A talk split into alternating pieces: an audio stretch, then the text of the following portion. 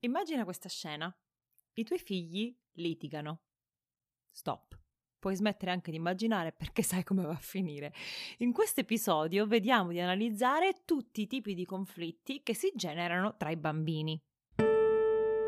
Ciao, io sono Silvia D'Amico e questo è il mio podcast Mamma Superhero. Ho investito gli ultimi anni della mia vita per capire come superare gli ostacoli della maternità e migliorare la relazione con i miei figli. Ho letto decine di libri, ascoltato centinaia di podcast e soprattutto ho fatto pratica ogni giorno con i miei tre bambini. Il mio obiettivo è quello di aiutarti ad alleviare la fatica di crescere i figli un episodio alla volta. Prima di passare all'argomento di oggi voglio parlarti dello sponsor di questo episodio. Ti voglio presentare infatti Buba Baby, l'azienda artigiana di Silvia Renon. Conosco Silvia da un paio d'anni e so quanta passione e professionalità mette nel suo lavoro, quindi non posso fare altro che raccontarti quello che ha creato. Eh, la sua azienda artigiana si specializza in libri di stoffa personalizzati per bambini tra 0 e 7 anni. Sul suo sito troverai articoli particolari come i Quiet Book, l'avete mai visti? Sono dei libri di stoffa da esplorare con tutti i sensi, il bambino può toccare, può guardare, può assaggiare probabilmente. Puoi scegliere tra tante attività disponibili e creare il libro che preferisci, perfetto per stimolare sia lo sviluppo cognitivo che quello sensoriale del tuo bambino. Ogni pagina è ideata e assemblata a mano nel laboratorio di Silvia. E allora ti lascio il sito nella descrizione di questo episodio e ti invito a dare un'occhiata su www.bubababy.it. So che resterai meravigliata di quello che troverai.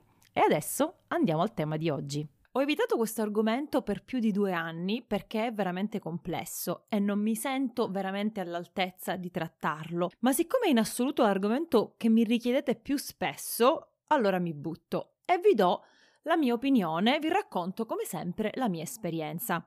Io ho cercato di catalogare i litigi tra bambini in varie categorie. Adesso vediamo se riesco a racchiudere tutte le possibili sfaccettature che appunto interessano i conflitti tra bambini. I litigi per i bambini dipendono un po' dalle fasce di età, ma in genere rientrano in queste categorie. Aggiungo i nomi dei bambini per comodità, così non ci confondiamo con bambino 1, bambino 2, eccetera. Prima categoria. Giorgia vuole un gioco che sta usando Marco, quindi nasce il conflitto. Seconda categoria. Marco è più, non voglio dire aggressivo, mm, forse è più manesco, più fisico di Giorgia e quindi mentre giocano capita che spesso le faccia male. Numero 3. Giorgia non vuole fare quello che dice Marco nel gioco e da questo scaturiscono litigi. Numero 4. Giorgia vuole giocare con Laura ed esclude Marco, per cui il genitore si trova a dover affrontare questo tipo di conflitto. Infine, quinta categoria, Marco offende verbalmente Giorgia e quindi il litigio nasce da questo. Mi sembra di avere coperto un po' tutte le sfaccettature. Prima di passare alla pratica, come faccio sempre nei miei podcast, voglio fare delle premesse. Delle premesse che, come sempre, non si concentrano sul bambino e sul comportamento del bambino che deve essere modificato, ma eh, si concentrano sul genitore, cioè quello che può fare il genitore quando si trova davanti a, queste, eh, a questi episodi. Sono tre consigli che elenco subito adesso. Cambia aspettativa, cambia mentalità, cambia ruolo. Molto spesso quando i bambini litigano al nido, in casa, con i cugini, con i fratelli, noi cerchiamo di risolvere la situazione imponendo al bambino un determinato comportamento. Noi ci aspettiamo, ed ecco che qua entriamo subito nel primo punto, cambia aspettative, ci aspettiamo che il bambino per via dell'età, per via di tutte le volte che gli abbiamo ripetuto come si interagisce con gli altri bambini, per via di tutto quello che vogliamo, ci aspettiamo che il bambino si comporti in un certo modo e quando queste aspettative vengono disattese, noi usciamo fuori di testa. Spesso infatti ci sorprendiamo di come due bambini anche piccoli, no? Mettiamo, partiamo proprio dall'inizio, due neonati di 9 mesi e 12 mesi oppure di 15 mesi e 18 mesi giocano due teneri angioletti, due bambini indifesi e ci sorprendiamo di come questi teneri bambini possano esprimere così tanta rabbia e possano entrare così in conflitto con gli altri bambini. Prendiamo subito il primo esempio della prima categoria, cioè Giorgia gioca col trenino, arriva Marco, glielo strappa dalle mani. Questa dinamica succede a partire dai nove mesi, credo, fino, non so, ai 5, 6, 7 anni probabilmente. Sicuramente se avete visto l'interazione tra due bambini, eh, vi siete trovati davanti a una situazione simile. Infatti noi ci aspettiamo che i bambini sotto i 4 anni riescano a condividere i giochi e a giocare insieme serenamente. E se questa è la nostra aspettativa, siamo in alto mare, cioè proprio siamo in un oceano da, circondati dal nulla, non, non abbiamo appiglio su niente. Infatti, studi e ricerche recenti ci dicono cose importantissime, e cioè, numero uno, che il controllo degli impulsi inizia a svilupparsi tra i 3 e i 4 anni. Tra i 3 e i 4 anni significa che un bambino sotto i 4 anni non può controllare quell'impulso, quell'istinto che sente dentro che gli detta di strappare il trenino dalle mani dell'altro bambino. Quindi noi possiamo stare lì a ripetere, possiamo stare lì ad accettare le emozioni, possiamo stare lì a empatizzare, ma se non ci togliamo dalla testa questa aspettativa sbagliata che un bambino di 1, 2, 3 o 4 anni può controllare i suoi impulsi, andremo sempre a sbattere la faccia al muro. Perché se noi abbiamo questa aspettativa, ogni volta che il nostro figlio fa il contrario, noi ci arrabbiamo, ci innervosiamo, pensiamo ma come te l'ho spiegato 10.000 volte, ma com'è che ancora agisci così? Un'altra informazione importante è anche questa. La capacità di prestare i giochi tra bambini si inizia a sviluppare tra i 3 e i 4 anni. Quindi quando noi diciamo a un bambino di due anni, di tre anni, viene il cuginetto, mi raccomando, devi prestare i tuoi giochi e quello ti dice sì, ok, e poi invece litiga e piange, è perché quell'abilità non si è sviluppata. È come se gli stiamo chiedendo, ok, ti do coltello e forchetta, inizi a tagliare questa cotoletta. Come fa il bambino? Non ha sviluppato quell'abilità. Quindi se noi cambiamo le nostre aspettative, in base a queste informazioni importanti che che ti ho appena dato, facciamo un enorme passo avanti perché se hai dei bambini sotto i 4 anni e sai che comportarsi in modo conflittuale con altri bambini è normalissimo, normalissimo. Già ti aspetti quello che succederà e quando succede non ti sorprendi, non ti sconvolgi, non, non vieni turbato dall'esperienza, ma era una cosa che ti aspettavi. Funziona così. Ora, che cosa vuol dire? Che noi dobbiamo lasciare che i bambini si eh, torturino in questo modo, togliendosi i giochi l'uno dall'altro? No. Nel caso di bambini molto piccoli, eh, intanto dobbiamo evitare di proiettare le nostre interpretazioni di quello che sta succedendo. Giorgia gioca col trenino, arriva Marco e glielo strappa dalle mani. Può essere che Giorgia non gliene può fregare di meno. Può essere che Giorgia si gira dall'altro lato, trova una palla ed è felice di giocare con una palla. Può essere che ehm, invece reagisce. E allora noi che possiamo fare? Se siamo dei genitori presenti, osservatori, soprattutto se i bambini sono eh, 12-15 mesi, insomma ancora non si muovono poi tanto, noi siamo lì vicino, dobbiamo un attimo prevenire. Quindi se vediamo che Marco si avvicina a Giorgia e vuole prendergli il trenino, diciamo a Marco, vedo che vuoi il trenino, quando Giorgia avrà finito potrai giocarci. Invece di costringere Giorgia a condividere il gioco, a prestare il gioco, se lei ancora non ha finito, se tu hai il cellulare in mano, arrivo io, te lo strappo dalle mani e dico no, ora lo voglio usare io perché devo cercare una cosa su Google. Tu come ci resti? Mi dici, ma aspetta che finisco io di usare il mio cellulare, poi mi chiedi se lo puoi usare e io forse te lo do. Perché con i bambini invece ci aspettiamo cose completamente diverse. La dinamica è la stessa. Un bambino gioca con un eh, giocattolo, arriva un altro bambino, glielo vuole prendere. Se glielo prende perché noi non arriviamo in tempo e il primo bambino è tranquillo, ok, situazione sotto controllo.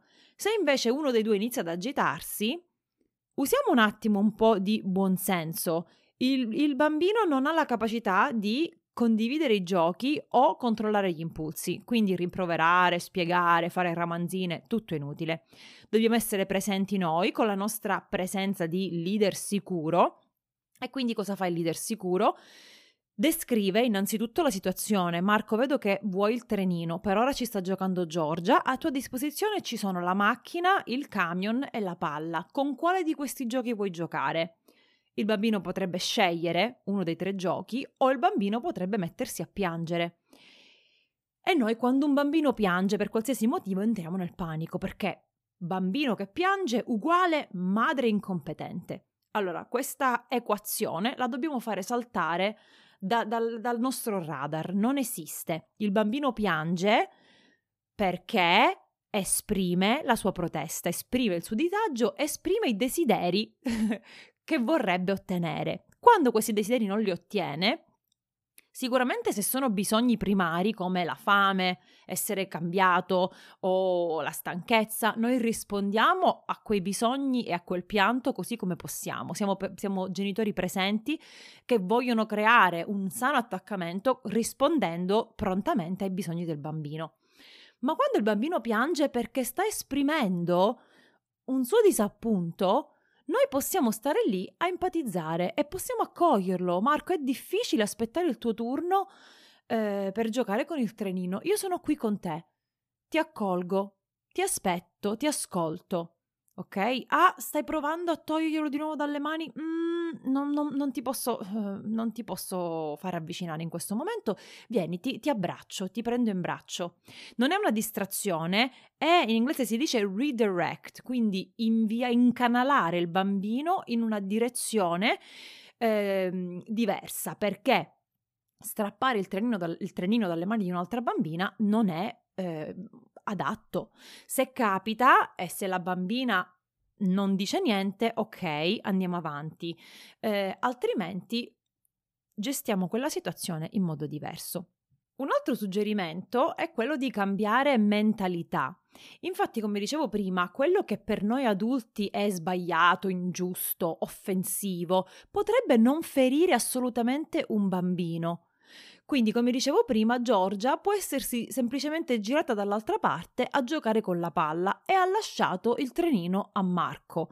Quindi non dobbiamo guardare al litigio con l'ottica dell'adulto e non dobbiamo pensare che se si comportano così da bambini saranno dei bulli da grandi, oppure se si fanno mettere i piedi in testa da bambini saranno delle vittime da grandi. No, perché è semplicemente dovuto questo comportamento al fatto che ehm, il loro cervello ancora non è maturo. Il controllo degli impulsi non è un'abilità che hanno sviluppato la svilupperanno successivamente. Quindi cambiamo mentalità e cerchiamo di non proiettare le nostre eh, opinioni, i nostri giudizi, le nostre etichette sui bambini. Quindi anche quando parliamo con un'altra amica mamma, non diciamo mai eh sì mio figlio è un po' bullo, sì mio figlio è manesco, sì mio figlio è sempre la vittima. Non li etichettiamo perché i bambini ci sentono e anche se non ci sentono percepiscono l'opinione visione che noi abbiamo di loro. Quindi è importante cambiare mentalità, guardare tutto con occhi nuovi. Un bambino che ehm, vuole, vuole, giocare con un altro giocattolo è un, non è prepotente, non è aggressivo, è un bambino che sta seguendo i suoi impulsi. Se noi gli diciamo no, questo non lo puoi fare, questo non lo devi fare, sei sbagliato, gli facciamo una ramanzina, mettiamo su di lui una serie di aspettative che lui non può eh, rispettare, quindi diventa una cosa un po' complicata. Continuando a parlare di gioco, mi sembra il caso di raccontarti delle sei fasi del gioco identificate da Kristen Peterson, la fondatrice e direttrice di un nido nel bosco in Minnesota. Quando ho visto questo contenuto su Facebook, mi sembra, mi è piaciuto tantissimo e ho detto lo devo inserire in uno dei nostri podcast. Allora, e da, nella fascia 0-5 anni i bambini attraversano sei fasi di gioco. Da 0 a 3 mesi si può chiamare una fase libera in cui il bambino gioca, ma non è che gioca, si muove un braccio, guarda la finestra, magari tocca la palla, così, fase libera. Dai tre mesi ai due anni e mezzo entra nella fascia solitaria, significa che in questa fascia il bambino vuole stare da solo, vuole giocare da solo. E a me è capitato spesso quando i miei figli erano molto piccoli di vedermi con altre mamme per fare giocare insieme i bambini di un anno e mezzo, due anni. Ma questi bambini giocavano per i fatti loro. E io pensavo, mamma mia, questa figlia mi è nata asociale, non vuole partecipare a giochi con altri bambini, non si interessa de- di quello che le sta succedendo intorno. Semplicemente era in una fase solitaria. È una fase normale che attraversano tutti i bambini. Tra i due anni e mezzo e i tre anni e mezzo passano nella fase spettatore, cioè il bambino magari nota che ci sono altri bambini intorno a lui, ma guarda da lontano o da vicino, non partecipa, non gioca, magari sta in braccio alla mamma, ma è un grande osservatore. Tra i tre anni e mezzo e i quattro anni si arriva alla, fa- alla, fase parallela, cioè i bambini giocano uno accanto all'altro, ma, si- ma, ognuno porta avanti il suo gioco, non interagiscono molto, non eh, partecipano l'uno al gioco dell'altro. Tra i 4 anni e i 4 anni e mezzo si parla di fase associativa in cui i bambini iniziano a interagire, ma non è un gioco strutturato, è un'interazione così, giochiamo con le stesse cose nella stessa stanza e ogni tanto ci guardiamo, ogni tanto interagiamo. E infine dai 4 anni e mezzo in su si passa alla fase sociale in cui i bambini sono pronti per giocare insieme, creare delle storie, fare gioco simbolico, collaborare in un certo senso. Quindi se torniamo agli esempi di prima e noi ci aspettiamo che Giorgia e Marco di due anni giochino insieme senza litigare, capisci bene che è un'aspettativa abbastanza irrealistica. Quindi cambiamo aspettative, ma cambiamo anche mentalità. Non etichettiamo i bambini, ma cerchiamo di osservare e, ehm, e numero tre, cambia ruolo. Cambia ruolo. Anche se è istintivo fiondarci a salvare il bambino in pericolo, no? Eh, cerchiamo di passare da, da, arbitro e da giudice, come spesso ci sentiamo, passiamo invece dal lato dell'osservatore e se necessario della guida sicura, del leader sicuro. Infatti il nostro comportamento comunica più di quanto pensiamo. Se in quel conflitto tra Marco e Giorgia noi ci fiondiamo velocemente con ansia, stress e paura che uno dei due si faccia male, il bambino percepisce sono in una situazione di pericolo. Questa situazione non è sicura, devo entrare in uno stato di allerta. Anche quando i bambini arrivano alle mani, possiamo intervenire in maniera calma e sicura. Quindi la seconda categoria dei conflitti tra bambini è Marco è più fisico, più manesco di Giorgia e quindi le fa male. Come intervenire in questo caso? Mi avvicino, prendo le manine di Marco con la minima forza necessaria. Questa è una cosa che io ancora forse non ho imparato molto bene, perché quando vedo i miei figli che si accaniscono l'uno contro l'altro, magari li afferro per un braccio in maniera abbastanza aggressiva. Non si fa. Io sono un'adulta, sono alto 1,75 m, posso tranquillamente con la mia forza, ma col, col minimo indispensabile, posso prendere le, le, braccine o le manine di, di mio figlio e spostarlo lontano da sua sorella. Quindi essere lì, presente, leader, non giudico, non sono arbitro, non sono giudice, non emetto sentenze, posso descrivere quello che sta succedendo. Luca, vedo che ti sei accanito contro Zoe, le stai facendo male, ti aiuto a fermarti, io sono qui. Altro esempio che ho fatto all'inizio è Giorgia non vuole fare quello che dice Marco nel gioco. O un esempio più eh, vicino a me è che spesso i miei figli giocano con i bambini dei vicini e Zoe torna a casa dicendo nessuno ha voluto giocare con me. Amore, ma che cosa dici? Come mai nessuno vuole giocare con te? Sì, perché nessuno voleva fare quello che dico io. Quindi non è che nessuno voleva giocare con lei, questo, questo, lei me lo racconta anche durante la ricreazione a scuola.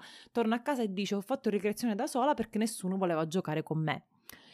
Indagando più e più volte mi sono resa conto che lei vuole imporre agli altri bambini il gioco da fare. Vuole, è in un certo senso leader, quindi lei vuole che gli altri la seguano e non è sempre possibile, quindi si sviluppano dei conflitti. Allora io cerco di spiegarle, Zoe, non, non puoi decidere tu quello che tutti gli altri bambini devono fare, puoi proporre, puoi ehm, suggerire di giocare un po' come vogliono loro e poi di cambiare gioco, ma alla fine ogni bambino è responsabile delle sue scelte. Quindi tu puoi scegliere di giocare insieme agli altri bambini o puoi scegliere di suggerire un altro gioco o puoi scegliere di non giocare, ma nessuno può essere forzato. E questa è una cosa che noi genitori spesso sbagliamo. Eh, mi capita molto spesso, ad esempio a casa di mia suocera, che eh, lei per, perché lo fa per bene, non è che lo fa per male, lei dice a tutti i nipoti dovete giocare tutti insieme, nessuno escluso. Quando l'adulto impone la modalità di gioco, il bambino ha due possibilità. Uno, fa quello che dice la nonna perché ha paura delle conseguenze, eh, ma in realtà non lo vuole fare. E quindi poi questo cosa significa? Che magari tratta male i cugini o gli altri bambini, perché in realtà non vuole coinvolgere quei bambini nel gioco. Oppure numero due, deve scegliere di non giocare, perché l'alternativa è questa, o giocate tutti insieme o non si gioca. E io in questi casi rifletto sempre a lungo termine, quindi che cosa sto insegnando a mia figlia se la costringo a giocare con suo fratello. Innanzitutto si sviluppa un, um, un, non voglio dire odio, ma un fastidio verso il fratello, perché se io ordino a Zoe di giocare sempre con il fratello quando c'è la sua cugina preferita in casa, io me lo ricordo quando ero piccola e avevo uh, la mia cugina preferita e suo fratello doveva per forza giocare con noi. A volte giocavamo bene tutti e tre, a volte no, ma sono dinamiche normali, naturali, che tutti i bambini attraversano ed è il ruolo del genitore che acuisce quella crisi oppure che disinnesca quella bomba in un certo senso.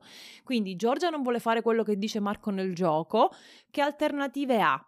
Possiamo parlare con Marco, gli possiamo dire guarda, quando si gioca insieme è bello fare a turno, come ti senti tu quando nessuno ti ascolta, nessuno vuole assecondare il tuo gioco, ma farlo con curiosità, senza imporre, senza costringere, senza soprattutto, lo ripeto perché è necessario senza esprimere etichette. Quindi, oh Marco, tu sei il bullo, oppure ehm, alle bambine ehm, si dice spesso, ah, tu sei bossy. Bossy vuol dire prepotente, comandante, no? Ah, questa, questa, comandante che vuole fare sempre come dice lei. Questo è un tratto bello, significa che lei è leader, significa che ha iniziativa, ma noi dobbiamo incanalare quell'iniziativa eh, nel modo giusto. Un po' ho già toccato questo tema, Giorgia vuole giocare con Laura ed esclude Marco, questo succede spesso tra Zoe, eh, sua cugina, e suo fratello Luca.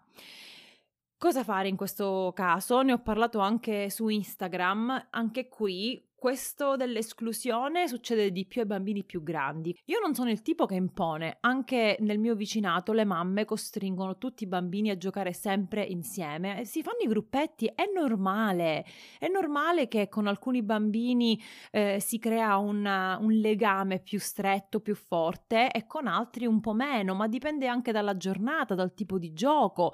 Quindi perché noi adulti dobbiamo stare lì a vigilare, a fare i vigili sul giochi dei nostri bambini, dovremmo essere un pochino più eh, tranquilli, osservare, essere presenti. Non sto dicendo mettiamoci al cellulare quando siamo al parchetto e ignoriamo i bambini, assolutamente no. Siamo presenti, siamo osservatori, se necessario interveniamo per proteggere fisicamente i bambini che sono in pericolo ma cerchiamo anche di incoraggiare la loro autonomia, cerchiamo di dire ok, questa situazione è un po' difficile, tu come la vorresti risolvere? Sempre ehm, buttando la palla all'altro bambino, no? cercare di ehm, fare girare il cervello dei bambini per trovare una soluzione. La risoluzione dei problemi è un muscolo che va allenato. Se noi siamo sempre lì a risolvere i problemi dei bambini, loro quando si allenano a, far, a farlo, come si esercitano, come imparano a prendere una decisione piuttosto che un'altra? Devono esercitarsi, dobbiamo dare ai bambini lo spazio di esercitarsi. Quando Zoe viene esclusa dal, dal gioco, o che poi è lei che si esclude, Cosa faccio io? Amore, ma come ti sei sentita quando sei rimasta da sola nel gioco? E che cosa hai imparato da questa esperienza? Zoe ha sei anni e mezzo, quindi posso avere una conversazione onesta, ma anche con i bambini più piccoli eh, possiamo conversare, possiamo dialogare perché capiscono molto di più di quanto pensiamo. Quindi lei dice: Mi sono sentita triste, eh, mi sono offesa, non sono felice, non voglio più giocare con loro. Eh, ti capisco, queste sono emozioni difficili da gestire. Eh, cosa possiamo fare? Ah, perché poi Zoe eh, va, ehm, esagera, quindi comincia a dire: Nessuno mi vuole bene, nessuno vuole giocare con me. Amore, ma quello che stai dicendo è vero o è un pensiero che hai tu? A volte i nostri pensieri ci ingannano perché mi vuoi fare la lista di tutte le persone che ti vogliono bene, mi vuoi fare la lista di tutte le persone che giocano con te con piacere? Quindi cercare di ehm, insegnare qualcosa, vedere il lato positivo, aiutarli a superare quel microtrauma che hanno subito. Ultima categoria è Marco offende verbalmente Giorgia come non abbiamo il controllo della vescica dei nostri figli quando gli stiamo insegnando a usare eh, il vasino, non abbiamo il controllo della bocca dei nostri figli. Eh, io so che in questo, ehm, per questo esempio ci sono molti approcci diversi. Conosco di persone che hanno infilato in bocca un sapone al bambino che ha, non so, detto una parola offensiva o eh, una parolaccia, quello che è Conosco di persone che hanno messo la salsa piccante sulla lingua dei bambini per punirli eh, della parola che avevano detto. Quando i miei figli offendono verbalmente qualcuno, io cosa faccio? Mi scuso immediatamente con quel qualcuno. Quindi, se Marco fosse mio figlio, Marco offende verbalmente Giorgia, io lo sento, Giorgia, mi dispiace per quello che ti ha detto Marco. Non è vero, tu non sei stupida, tu non sei, non so, quello che è. Quindi subito faccio da modello, faccio da esempio per mio figlio. Dopodiché vado da Marco, da mio figlio, e gli dico: Amore, hai detto questo, ma sai cosa significa? E chiedo, sempre quella curiosità, no? E, e, il bambino spesso neanche sa cosa vuol dire. E come ti sei sentito quando hai detto questa parola? Cosa sentivi prima? Eri molto arrabbiato? In che modo puoi esprimere la rabbia che non sia offendere verbalmente qualcuno? Ti ricordi di un episodio in cui sei stato offeso e come ti sei sentito? Quindi ti puoi immedesimare nell'altra bambina e ehm, cercare di, di, capire che questo non è un modo di comunicare che è accettabile, che, che, fa, che fa bene, che arricchisce l'altro. A volte dobbiamo renderci conto che siamo noi ad aver messo i bambini in condizioni eh, difficili. Quindi se siamo a casa di amici da quattro ore e i nostri figli iniziano a essere litigiosi, capricciosi, c'è un motivo il loro comportamento esprime sempre un disagio, il comportamento è comunicazione. Cosa ci stanno comunicando? Che sono stanchi, che sono sopra- sovraffatti dalle emozioni, che sono eh, sovrastimolati. Quindi abbiamo una scelta, possiamo decidere di interrompere quella situazione tornando a casa, riportando il bambino in un ambiente sicuro o possiamo accettare che i bambini non possono giocare con altri bambini per 3, 4, 5 ore di fila, che i conflitti conflitti sorgeranno e che li dobbiamo affrontare tranquillamente. Io eh, mi dovevo appuntare i vostri tanti messaggi per darvi delle, mm, degli esempi più specifici, però mi capita che mi scrivete soprattutto quando i bambini arrivano alle mani. In quel caso che fare? Sicuramente prevenire è la prima cosa, essere un osservatore e intervenire quando necessario è un'altra cosa importante perché se io vedo che mio figlio si sta iniziando ad agitare, se ha bisogno di 5 minuti da solo, se ha bisogno di tornare a casa, purtroppo questi sono i compromessi che spesso noi genitori dobbiamo fare. Cosa decidiamo di fare? Restare a casa dagli amici e sopportare eh, con tranquillità il cattivo comportamento dei nostri figli oppure rinunciare alla serata con gli amici per tornare a casa prima perché il bambino ne ha bisogno.